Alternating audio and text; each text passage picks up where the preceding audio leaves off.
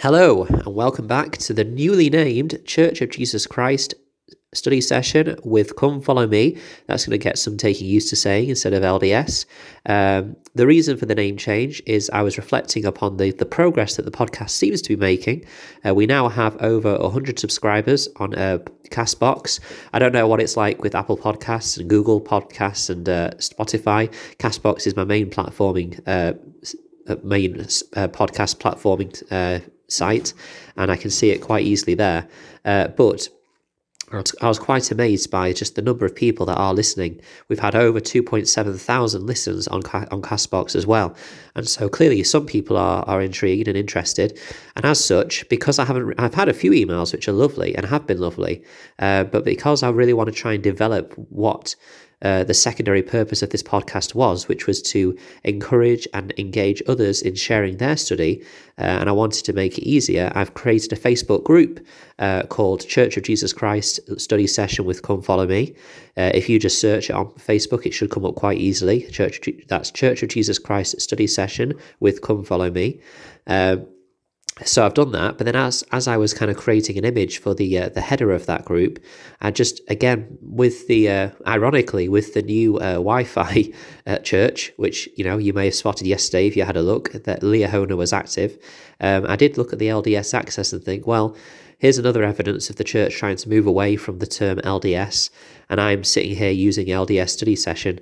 And at first, I used that because it was easier and quicker, and uh, also because I didn't intend for this pod. Well I always had a, a, a, hope that this podcast would catch on and that people would listen, but my original intention was just to record and to keep for myself the kind of the studying that I've been doing.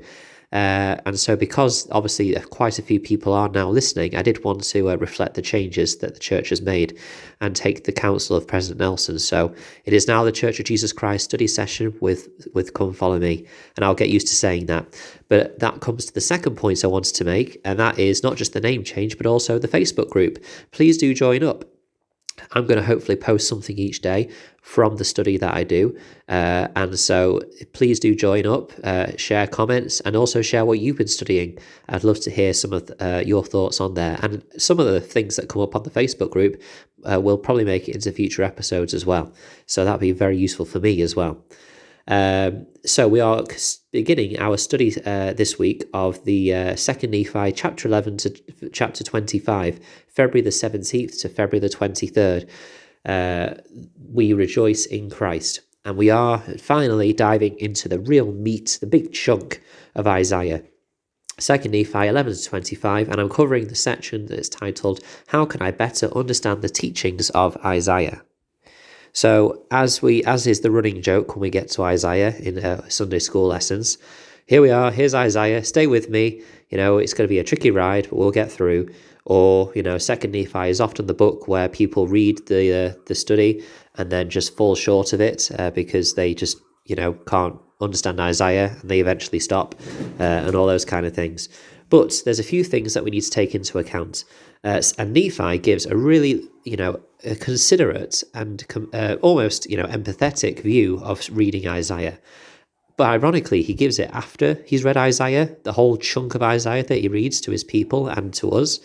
Uh, and it's almost like this the words he says here would have been better off at the start, just so he can give us a bit of a motivation and preparation for it. Uh, in Second Nephi chapter 4, he says, Wherefore hearken, O my people, which are of the house of Israel, and give ear to, unto my words. For, beho- for, for because the words of Isaiah are not plain unto you, nevertheless they are plain unto all those that are filled with the spirit of prophecy. Uh, so you know he says he he recognizes that uh, Isaiah is not the clearest uh, person to understand, uh, David A. Bednar said this about plainness and how Nephi wrote in a plain way. He said, quote, The convincing and converting powers of the Book of Mormon come from both a central focus upon the Lord Jesus Christ and the inspired plainness and clarity of its teachings. Nephi declared, My soul delighteth in plainness unto my people, that they may learn. The root word plain in this verse does not refer to things that are ordinary or simple. Rather, it denotes instruction that is clear and easily understood. Close quote. Now we know that with uh, Isaiah, it is anything but plain. They certainly aren't uh, simple or ordinary, but they're also not clear and easily understood. Um, but Nephi does give us a few keys or a few pieces of understanding in these verses which help us to know how we can come to understand Isaiah better. Uh, before that, Brigham Young, uh, I'll share this from Brigham Young as well, as this links to one of those keys. He says, quote, Do you read the scriptures, my brethren and sisters, as though you were writing them a thousand, two thousand, or five thousand years ago? Do you read them as though you stood in the place of the men who wrote them? If you do not feel thus, it is your privilege to do so, that you may be as familiar with the spirit and meaning of the written word of God as you are with your daily walk and conversation. Close quote. He is talking here about one of those keys, about the likening of those scriptures unto us, about how we can place ourselves in the positions of those people and think about why that thing was written back then, what it meant to those people, and therefore what it means to us today. Now, um, the the, uh, Book of Mormon Central created a Know Why, Know Why number 47, and they picked out five keys from the first seven verses of chapter 25 that Nephi gives that helps us to understand Isaiah. Uh, the first one is that we, in verse 1, we need to understand the manner of prophesying among the Jews. So we need to understand uh, just you know what certain symbol, symbols and imageries meant uh, to the people at the time. The second one is that we do not do works of darkness or doings of abominations. And Nephi says that in verse 2, which I think is interesting because, um, you know, a lot of people didn't understand Isaiah because they worked in darkness. They didn't seek light in their lives. And so the first, one of the, the, the second thing that's listed that Nephi says uh, is that we need to be doing things that aren't in the darkness. We need to be living the commandments. And all of us can do that. I think understanding the manner of prophesying among the Jews is a bit trickier. We need to do quite a bit of research behind that, which is doable, but it takes more effort on our part. But one of the things we can be doing is just living right. Uh, and then this links into the third one in verse 4, which, which we've mentioned already, which is be filled with the spirit of prophecy. To understand Isaiah, we need to pray and seek spiritually what those answers are. And I've seen that on my mission. You know, I, have mentioned my studies of Isaiah on my mission before and how I got a lot from them. And there was a few things that I did, but one of those things was just really pray and seek an answer for these things. And they, those answers did come. Not everything. I don't understand everything about Isaiah yet, but I understood it more. And this will hopefully be your year, your year where you can understand more. And I, I, I endeavor to do the same. Uh, in verse 6, it says, Be familiar with the regions around Jerusalem. So Nephi actually says, in verse 6, But behold, I, Nephi, have not taught my children after the manner of the Jews. But behold, I of myself um, have, have dwelt at Jerusalem. Wherefore I know concerning the regions round about, and I have made mention unto my children concerning the judgments of God, which have come to pass among the Jews, unto my children, according to all that which Isaiah hath spoken, and I, and I do not write them.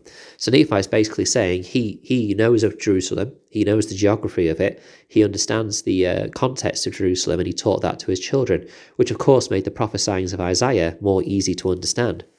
And then the fifth key is uh, live during the days that the prophecies of Isaiah are fulfilled. Now, of course, we can't, we personally can't live during that time. Nephi, don't forget, was only a few generations after uh, Isaiah would have died. Well, Lehi certainly was only a few generations after Lehi would have died. Uh, would have uh, before Lehi was a few generations after Isaiah would have died, and so that would have helped Nephi being taught by his father uh, to understand this as well. Now, of course, we can't do that, but we can do what uh, what Brigham Young suggested and place ourselves and try and imagine ourselves in that time uh, so, to give us that advantage as well. I want to close with a verse which Nephi gives uh, in chapter 11, verse 2, where he talks about how uh, well, he says this, And now I, Nephi, write more of the words of Isaiah, for behold, my soul delighteth in his words. For I will liken his words unto my people, and I will send them forth unto my children. For he verily saw my, for verily, for he verily saw my Redeemer, even as I have seen them, him. Basically, Nephi knew that he had to liken the words of Isaiah. And I'm going to share the quote by Boyd K. Packer, which I shared a, a week or so ago, uh, which applies to this. He said, I read, uh, quote, I read now these words are, are and ye like, liken them unto you and unto all men. I took that to mean that the scriptures are likened to me personally, and that is true of everyone else. When a verse I had passed over several times took on a personal meaning, I thought whoever wrote that verse had a deep and mature understanding of my life and how I felt. Close quote. And that certainly can apply to us with Isaiah if we uh, seek for those five keys which were taught, which were spoken of by Nephi. I'm going to put those five keys in the uh, Church Jesus Christ study session uh, group.